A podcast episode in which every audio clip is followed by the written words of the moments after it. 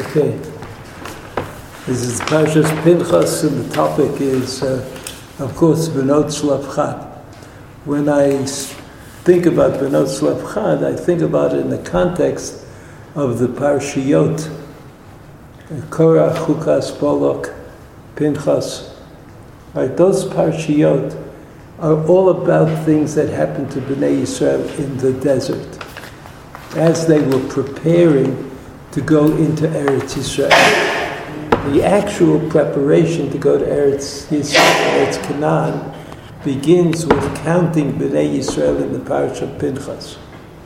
You remember, I've mentioned several times that the Netziv, the Netziv points out that the reason there were two countings of Bnei Yisrael in Bamidbar, right, which is a fact. The first counting of Bnei Yisrael begins in the parasha of Bamidbar and continues in Noso. Right? The, the first counting of Bnei Yisrael. The second counting of Bnei Yisrael is in the parasha of, in the parasha of, uh, of Pinchas. And of course, he's asked, well, why, why was Bnei Yisrael counted twice in the same Sefer, the same book of the Torah? And the counting was. Uh, was presented to, uh, to all. So the answer of the Netziv is that the first counting was, as Rashi says, Chiba. HaKadosh Baruch Hu wanted to count Bnei Yisrael. It was a sign of love that HaKadosh Baruch Hu had for Am Yisrael. But the second counting was the counting that was necessary before they go into Eretz Israel, where they're going to be called upon to fight for their right to the land of Canaan. And so, as is natural, uh, before you go to, to war, you have to count how many soldiers you have, how many people there are who can. Uh, so that would be the, the natural thing that happened in the parasha of Pinchas. The natural thing was to count to count Bnei Yisrael. But all of the things that happened, in other words, the things that happened in the beginning of the book of, uh, of Bamidbar, right? Bamidbar, Noso, Baloscha, Shlach. Shlach uh, changed things because Shlach, there was the parish of the Meraglim.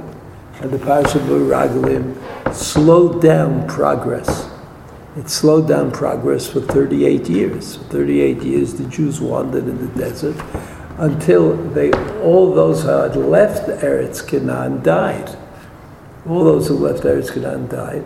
And then the new generation, or generations, uh, were the ones who were going to enter into Eretz, Eretz Canaan.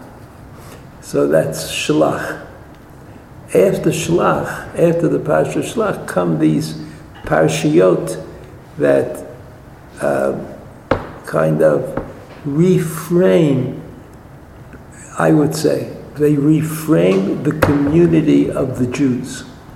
Because before the Parsha of Shalach, everything was clear.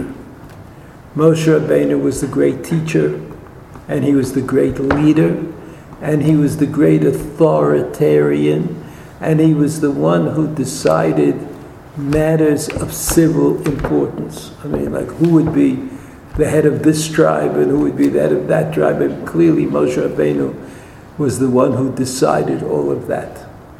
In the Parshiyot, Korah, Chukas, Bolok, Pinchas, you have a kind of breakdown of the authority of Moshe Rabbeinu. It doesn't mean it goes from 10 to 0 but it goes from 10 to shaky, and then it recovers maybe at 5 or 6. That's the stories of Korach and Chukas and Bolok and Pinchas. Korach, Korach were people in the, in the community who opposed Moshe Rabbeinu's powers of making decisions of civil authority. And who is going to be the Nasi of this tribe of Levi? Who is going to be the other Nasi of the tribe of, of whatever? And at the same time, Korach made a stab against the religious authority of Moshe Rabbeinu, right? It says, Rav Lachem, uh, ki kol ha'am kulo kedoshim, that's what he said, that we were all there at Har Sinai. We all saw, we were all there when the Torah was given. In other words, even though we understand it, because we're all kind of students of the Rambam, on this matter, we understand that Moshe Rabbeinu's position in Matan Torah was unique. It wasn't like anybody else's, but apparently, Korach says, you could say, you could say that we were all there. You could say we were all the same, that there was no difference between uh, us and Moshe Rabbeinu. So that's Korach. That's Korach. Korach denied Moshe Rabbeinu's authority in two areas. And it, it caused a problem. Those two areas were his civil authority and his religious authority. Right? That was, that was Korach. Chukas. In Chukas you have uh, the case of the, of the waters that come from the, come from the stone. Right? Moshe Rabbeinu was supposed to speak to the stone and he, he, he uh, hit the stone. So whatever the whatever your pshat is about that story, however it is that Moshe Rabbeinu did something that God did not want him to do, it indicates that there's a fault in the conversation that Bnei Israel could understand that there was some problem between Moshe Rabbeinu, there was a problem between Moshe Rabbeinu and Hakadosh Baruch Hu, which was somehow a lack of understanding. They didn't quite understand each other. It wasn't quite the way it was supposed to be, according to according to uh, what we what we see, and that that's in the parsha of Chukas. So that's another. Excuse me. It's another. it's another kind of breakdown of the authority of Moshe Rabbeinu. It's a breakdown of the authority of Moshe Rabbeinu. So that's in these three parashas. In the parasha of Pinchas, there's a, a, a, very important story, the story of Benot Tzlafchad.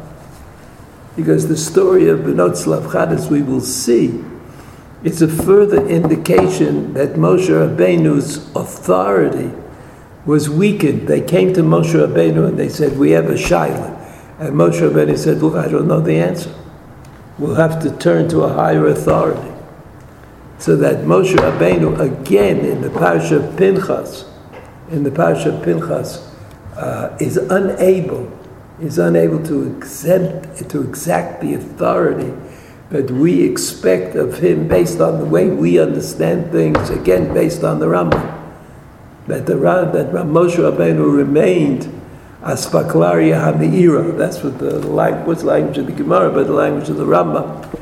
That there was some vision that Moshe Rabbeinu had that no one else could compete with, that no one else. Uh, but you see that the Benot Tzlafchad, Benot Tzlafchad, not only did Benot Tzlafchad ask a shaila and not get an answer, but the but Rashi says that they were responsible for adding a parsha to the Torah. Now, I don't know what that means. I don't know exactly what that means, but whatever you think it means, adding a parsha to the Torah, maybe we'll just look at that pasuk. What, what Pinchas did is also uh, an indication. Also, but it's it's not in the pshat. You know, Zainochinami, Moshe, Moshe Rabbeinu told Pinchas to do something, to take over. So you could say that Moshe Rabbeinu was training leaders, or that Moshe Rabbeinu himself felt he couldn't do it. But you're, you're right. And what, what about the um, uh, Pesach Sheni? He also has to ask. And uh, the no, Pesach Sheni. Okay, it was a Shiloh to Atar. It doesn't seem as, as much as. Uh, and Mekoshesh Etzim. What? Mekoshesh Etzim. Here it's all in in the. Blasphemer. Uh, just one second. One second.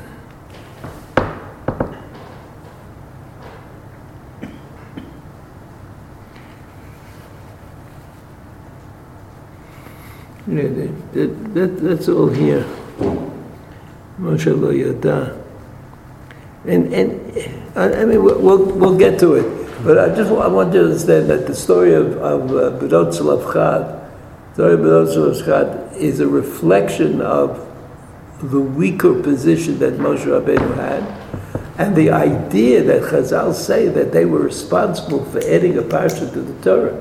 If you ask any little kid walk around in the street and you say, "Who? How did we get the Torah?" They'll say, "Moshe Rabbeinu gave the Torah." Wouldn't say below Tzalofcha. But this is not the only case. This is not the only case where uh, where the Torah, where the Chazal say that the Torah was given. This piece of Torah was given by by somebody who's not Moshe Rabbeinu. At the end of the parsha of Noso, right, Bamidbar Noso, the end of the parsha of Noso, there's the story of Chanukas HaMizbeach. All of the Nisiim brought korbanot that were given on the Mizbeach for 12 days. And one of the korbanot that was given, that each of the Nisiim brought was a korban chatos. And uh, the Ramban says, what do you mean a korban chatos? You can't bring a korban chatos, you have to have a sin. So that you can't make a korban into a korban chatos. It has to be a reflection of some problem. But there was no problem. They just said it's a korban chatos. So the Ramban says, well, not only was it a korban chatos, not only was it a korban chatos, but it was invented by the Nisiim. They invented this idea that you should bring a korban chatos, uh. And that invention, oh, you don't remember it, the last Ramban in the Parsha of Nosok, last Ramban the Parsha of I don't remember the number of the pasuk, but that's where you, that's where you look. So the so so the the, the Chachomim said if the Nesiim did it, then we'll do it also. They did it in Chanukah's Mizbeach of uh, Chanukah's of uh, Shlomo HaMelech, and then Ezra. They, they when they did the Chanukah's Mizbeach, they brought a korban chatas. Chanukah's Mizbeach, they brought a korban chatas. Okay. Uh, just one second.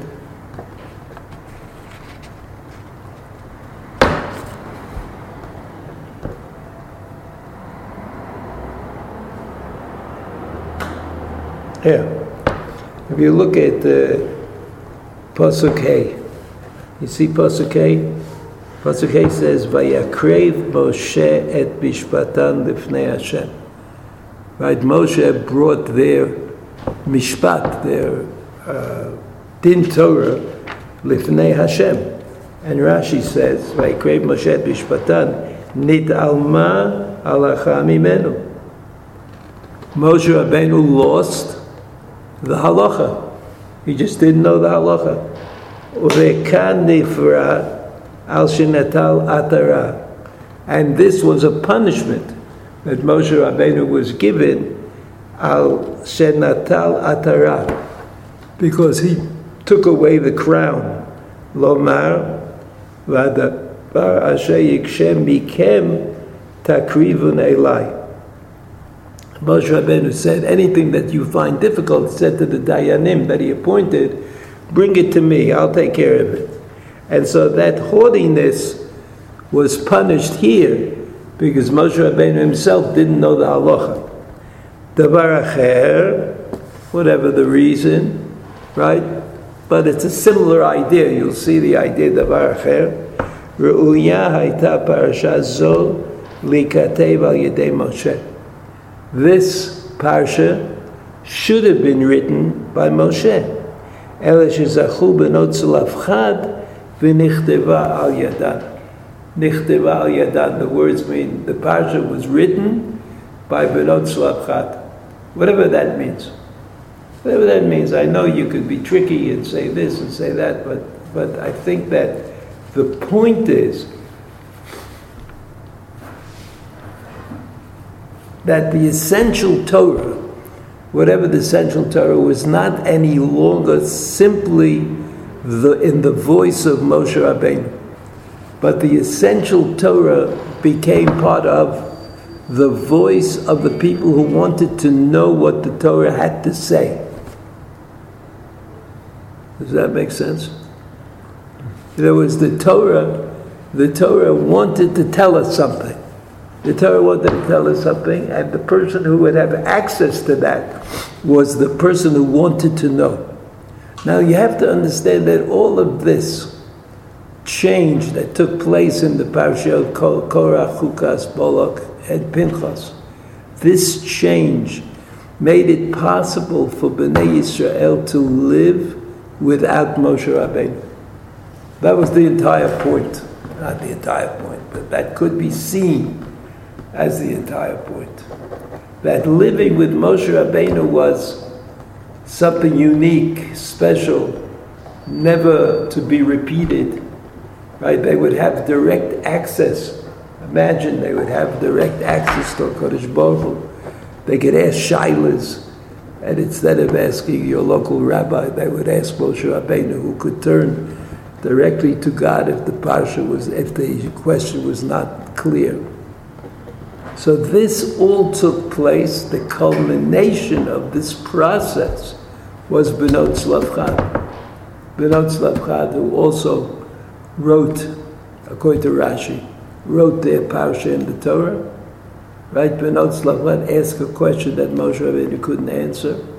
Benot, Benot Slavchad were the ones who carried out the psak, right? Because in the book of Yoshua, it's repeated again that when Yeshua was giving out the land, was dividing up the land amongst the various uh, people, Yeshua, Yeshua bin Nun uh, carried out the instructions of Moshe Rabbeinu in this in this parsha, in this parsha right here.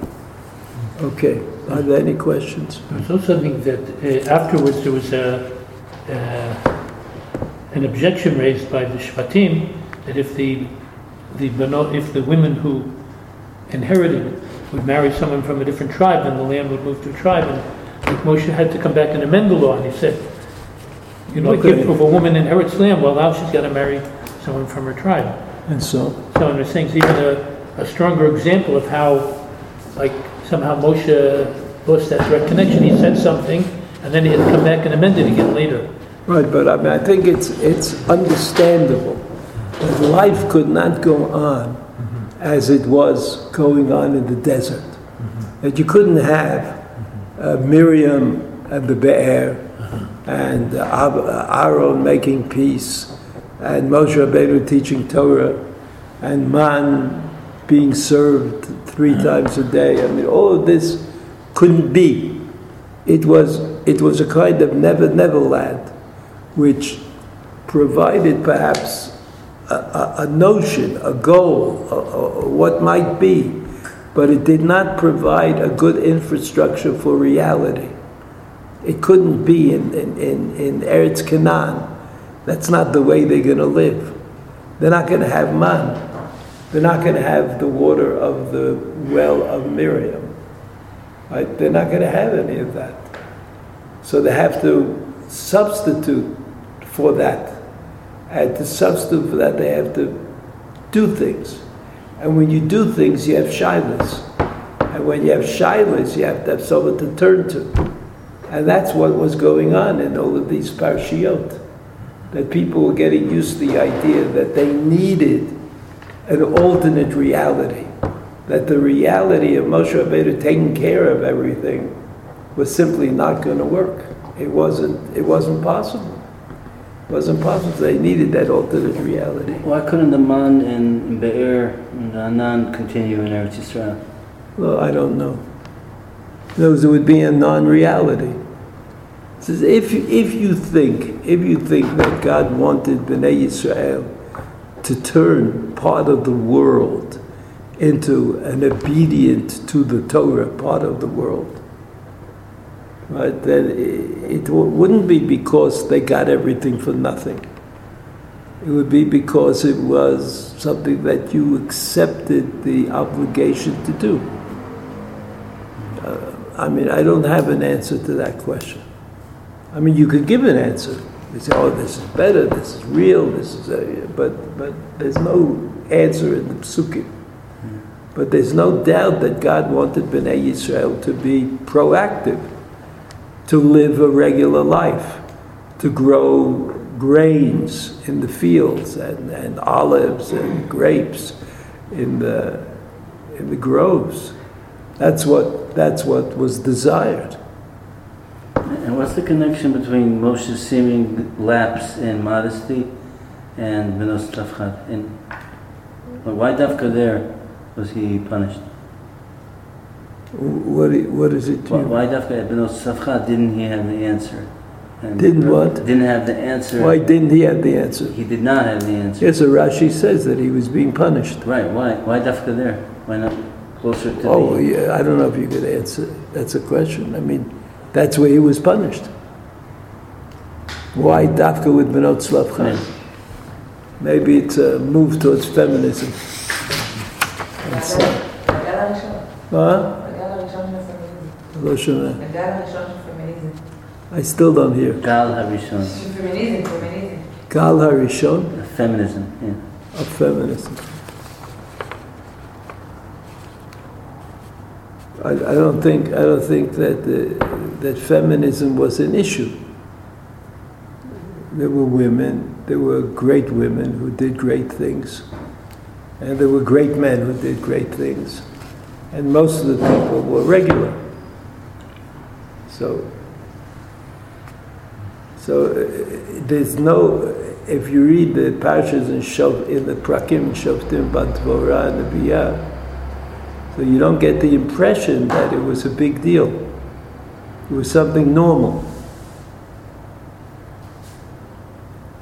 So that's what I mean. I said there was no feminism in the Torah because the, it was perfectly reasonable that there should be great women. Just as it's perfectly reasonable that there should be great men. Now it could be that uh, it could be that, say, in battle, it was more likely that uh, men would lead into battle because they were physically stronger, which is a f- like a fact. But uh, uh, but Yael was the one who won the battle against Sisera, mm-hmm. and she did it by knocking a peg into his head. Now, I don't know how strong you have to be to bang a peg into somebody's head. But it doesn't say that in the, in the parasha. It doesn't say, oh, wow, it was amazing. We never expected a woman to do a thing like that. Right? It doesn't say that in, the, in, the, in Shoftim.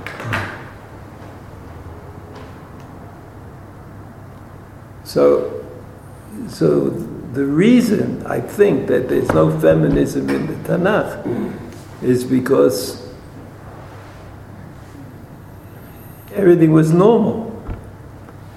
It was kind of normal that people who were capable, they did things.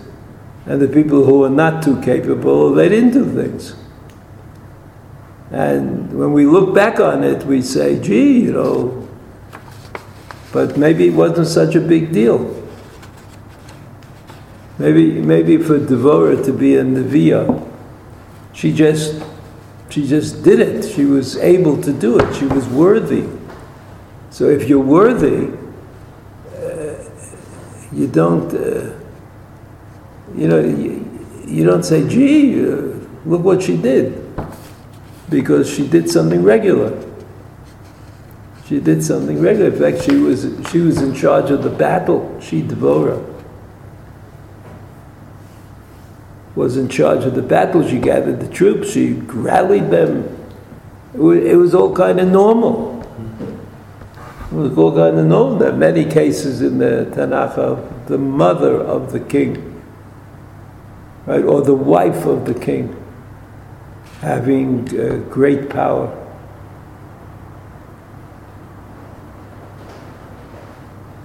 I mean, that's the story of Esther. The story of Esther is that Achashverosh had a very domineering wife. and she came along with her own army. You know, she was the queen before Achashverosh was the king. And so when Achashverosh said, You should come, come to, because I want you to come. So she said, No. Now, when you read the Megillah, the Megillah says, Oh, so they decided to kill her. But decision to kill her had something to do with who was stronger, who had more armed forces in the field. But the fact of the matter was that she wasn't afraid of him. In terms of power, she, she was going to stare him down. And that's how, that's how uh, Esther became queen. Because Esther had no relatives, you could say. Esther had no power. She was, but women had power. Not Esther, but there were such women. And the reason that Achashverosh, the reason Achashverosh listened to Esther at the end was because Achashverosh realized that Haman was the enemy. And that was a problem. Because when you appoint somebody in the ancient world, you appoint them to be let's say, the foreign minister or the minister of defense, right? You're, you're giving him power. He gets a little army that goes along with him, that runs around after him. Very much similar to the way it is today.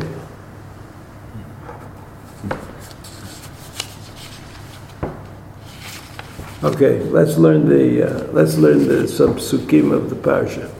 Vatikravna benot shlavchad. You see Perik, the fourth source. Vatikravna benot shlavchad ben Chefer ben Gilad ben Machir ben Menashe למשפחות מנשה בן יוסף. ואלה שמות בנותיו, מחלה, נועה וחגלה ומלכה ותרצה. I mean, that's a, like sort of an uninteresting pasuk, except for the fact that it repeats the the yichus to Menashe twice. בין מכיר בין מנשה למשפחות מנשה בין יוסף. So Rashi says, Mishchot Hashem ben Yosef, Lama Ne'mar, V'alo kvar Ne'mar ben Menashe, Ela lo malecha, Yosef chibev et ha'arz. Rashi comes up with this wonderful, this wonderful pshat, that Yosef loved Eretz Yisrael. Shne'emar, the end of Breshit, V'alitem et atzmotai v'gomer. Again, uvenotav, Chibuv with the That not only did Yosef love Eretz Israel, but the daughters of Yosef loved Eretz Israel. Shedemar, Tena lanu achuza. Right further on. lelametcha ulelametcha. In other words, the first thing that Rashi says is, why are they called Ben Menashe? Why are they called Ben Menashe? To connect them to Yosef. Yosef loved Eretz Israel, Eretz Israel, Eretz Canaan, and so his daughters and granddaughters also loved Eretz Canaan. Ulam Metcha, furthermore, Shayukulam Tzadikim. They were all tzadikim. Shekol mi shemaasav u'maasav otav stumim כל מי שמעשיו ומעשה אבותיו סדומים, in other words, it's not listed exactly what they were doing.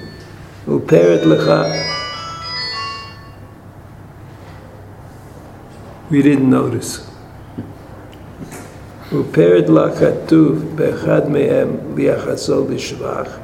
And the Pasuk tells you about one of them, one of the descendants, that did something good, he did something good. I raise it, Sadik ben Sadik. Yichazu lignai kigon, a posuk in Melachim, Ba Yishmael ben Netanya ben Elishama, Biyadua shekol aniskarim imo, Rishaim hayu. So Rashi has this idea that, that there's an ulterior motive to mentioning a lot of relatives when you mention when you mention something, and that's either to, to remind us that we're talking about a tzaddik ben tzaddik or Rasha ben Rasha, one or the other. You know, you remember where this comes up in Rashi the first time? What? No, not Avram Sarah. Yitzchak, Yitzchak and Rivka. Yitzchak and Rivka. Right, that they, uh, uh, they both davened. But then the Pasuk said that Hashem responded to Yitzchak. Because Yitzchak was a tzaddik ben tzaddik, and Rivka was a tzaddik ben Rosh, a little harsh. I mean, poor, poor Rivka, she just tried to daven for a child. I mean, but, but the idea, the idea is an idea that Rashi uh, likes, and that is that uh, your genetic inclination to tzidkus is something that exists. It's real. It's something real, so that it makes sense for Rashi to say that the Yitzchak was a tzaddik, a tzaddik, a real tzaddik, and Rivka was somehow less than that. That's what, that's what it says.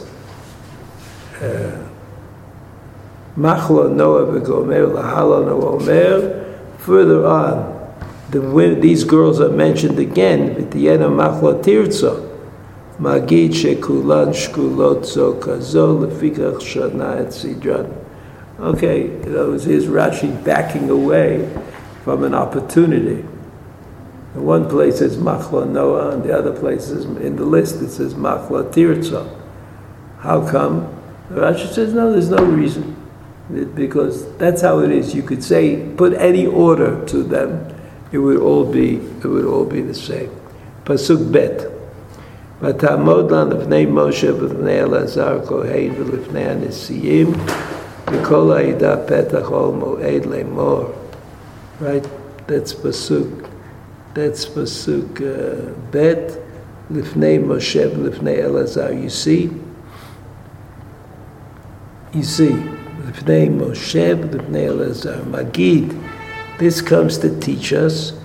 Shelo Amdu Lifnehem Ela Bishnat Arbaim. This was the 40th year after Yetziat Mitzrayim, which is the year in which they have to enter Eretz Canaan.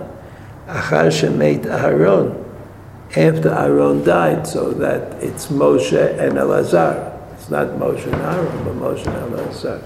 So it sort of gives you a date here. Lifnei Moshe, לפני משה, ואחר כך לפני אלעזר. אפשר אם משה לא ידע, אלעזר יודע? I mean, that's a good question. I mean, what's the intention of the pasuk? In the pasuk, uh, it says, "V'tamodna lifnei Moshe v'lifnei Elazar." If they're standing before Moshe Rabbeinu, there's nowhere else to go. There's nothing higher. Lifnei Moshe v'lifnei Elazar. Lifnei Moshe v'lifnei Elazar. V'tamodna lifnei Moshe v'lifnei Elazar. Rashi says, "Lifnei Moshe v'achar כך Elazar." אפשר אם משה לא ידע, אלעזר יודע. If you go to Moshe Rabbeinu and he doesn't- tells you he doesn't know the halacha, we go to Elazar, he certainly doesn't know the halacha. Because everything he knows, Elazar, he learned from Moshe Rabbeinu. So if Moshe Rabbeinu doesn't know, he certainly doesn't know. Ela saresa mikra b'darshehu. Saresa mikra b'darshehu. Saresa mikra means you don't have to be careful about the word order. It could also be first they went to Elazar and then they went to Moshe. Why does it say Moshe Elazar? Because it's not bechubad for the pasuk to say Elazar ben Moshe. You're writing up a summary, so you're going to put Moshe first. But if you're reading the like the intention of the pasuk, then Sorei Samikra, move the words around, and then you'll understand. You understand what happened.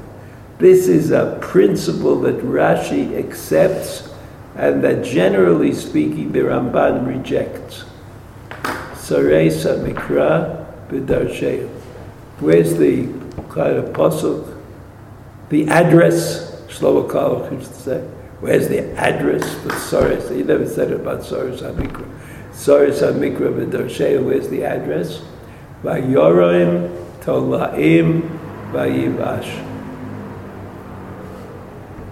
Parashat Shlach, When it talks about the man, it says that if you took more than you deserved, or you took more than you you were supposed to have, you tried to store it, then vayarom tolaim, it became wormy, vayivash stinky. Wormy and stinky, which I guess is not something that you want to eat for lunch, right? So, so everybody has such, uh, this following kasha. Everybody, everybody has the following kasha. He says it's not true. First, it stinks, and then it gets wormy. Wormy is like a very high level of stinkiness. And the pasuk says, "Vayarom tolaim," that first they were tolaim, and then, and then vayivash, and then it stank. So the Ramban, the Ramban says it's okay. It was a miracle. I think the Ibn Ezra agrees.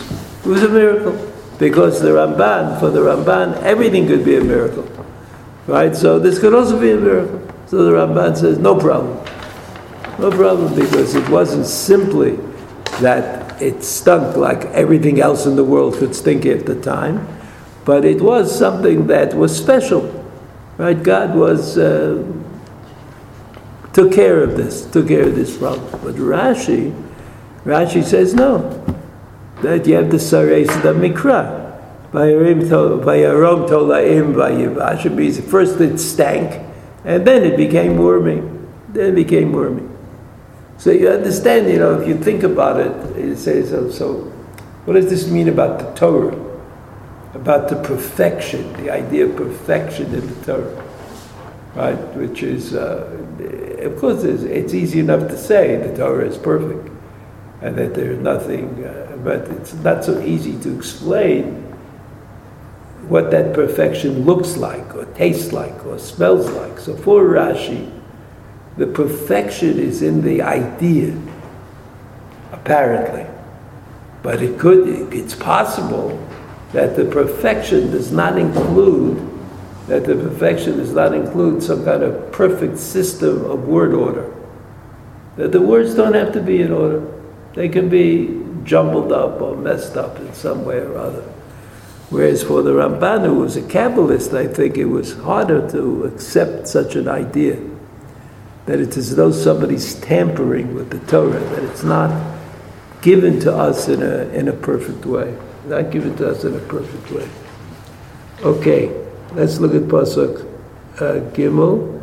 אבינו מת במדבר והוא לא היה בתוך העדה הנועדים על השם ועדת קורח כי בחטאו מת ובנים לא היו לו. So Benot Slavchad know that there's going to be some kind of argument They're going to say you don't deserve it. Your father didn't deserve it, right? Because he was not a clear, he wasn't a clear person. Hulo haya Rashi, lefi lo ba'ot loma b'chet They came, the daughters. They said he died because of what he did.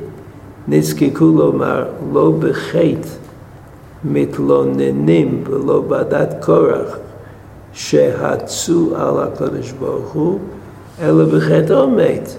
he died because something he did, but not he was not opposed to God. He wasn't opposed to the Torah. He did not cause others to sin. In other words, he was one of the people who died during the 38 years in the desert. So if he was one of the people who died, obviously he deserved the punishment. So they come and they say, no, it's true, he died, but he didn't do anything terrible. He did something wrong, but he didn't do anything terrible. Nothing really uh, terrible. Then pasuk dalet lavi garashem abinu mitok mishpachto. Why should you reduce the name, our father's name, from within his family? Ki lo ben, because he had no sons. Tanan lanu achuzah betoch achei avinu right? Lama Yigarashe Rabinu Rashi, Anu bimkom ben omdot. We're like a son. Vim ein hanekevot chashuvot zera. And if you say that females are not considered to be progeny, tityabem imenu liyabam. So my mother will have relations with a yabam. He ain't lo ben. האם היה לו בן, לא היו טוב עוד כלום. מגיד שחכמניות היו, the Gemara says they were clever, that they had the clever argument. They didn't just come and say, give us, give us something. But they had this clever uh, argument. Okay, now we get back to the pasuk that we started with. Pasuk Hey, Vayakrev Moshe et Mishpatan Mipnei Hashem, Mipnei Hashem. Pasuk Hey, Nit'alma halacha mimenu, we talked about that. V'kan nifra al shenatal atara, he took the crown, he Moshe Rabbeinu, lomar, v'adavar sheiksheb ikem takribun elai, I can handle anything. דבר אחר, ראויה הייתה פרשה זו להיכתב על ידי משה, right, this פרשה ראוי היה שייכתב על ידי, על ידי משה, אלה שזכו בנות צלף חד ונכתבה על ידם. I consider this to be an important point, which uh, uh, again, as I, we spoke earlier, was an introduction to, to the new world in Eretz Canaan. That you're going to go and ask Yoshua ben Nun Shilas. Right, Yoshua ben Nun was like, uh, was like, uh, you know, before you asked Rabbi Yashiv, and now you just ask somebody in the street, you know. It wasn't, it wasn't a reasonable transfer of authority. But this became, this became what the glue that enabled Am Yisrael to exist. And whatever you say, whatever you say about Chazal, you know, like however, however whatever your attitude is, one's attitude to Chazal is, Chazal existed because we had an idea that there was authority, that there was somebody and some people and some group, we call them, today we call them Chazal, but they were Zugot, and then Tanaim, and then Amoraim. And within that community of people, there was authority. Okay, it wasn't Moshe Rabbeinu. It wasn't Moshe Rabbeinu, but it was authority. And that authority, that religious authority, told me what HaKadosh Baruch Hu wanted of me. That was something remarkable. And if we didn't have that authority, we would have just disappeared. We would disappeared. People were shilas, and there would be no answer. Nobody could ever give an answer because they would never be safe. Right? You can never paskin a shilah because there's always somebody else who would say that you're an idiot. So that kind of that kind of situation, that kind of situation is a situation which is which is difficult. Okay.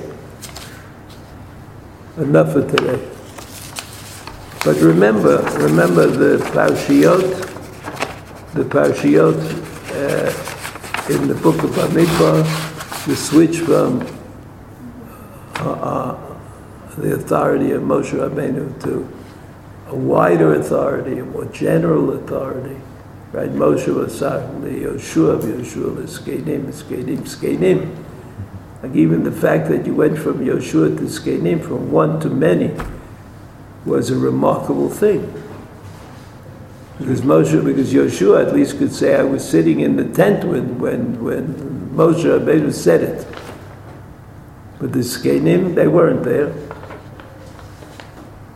Yeah, you had that movement from Parshat Yitro already. Yeah, yeah. Yeah, Yitro, Yitro enabled uh, Psak to go on. Yeah, no, no. It's the same idea. I think it's the same idea. Okay. Where is uh,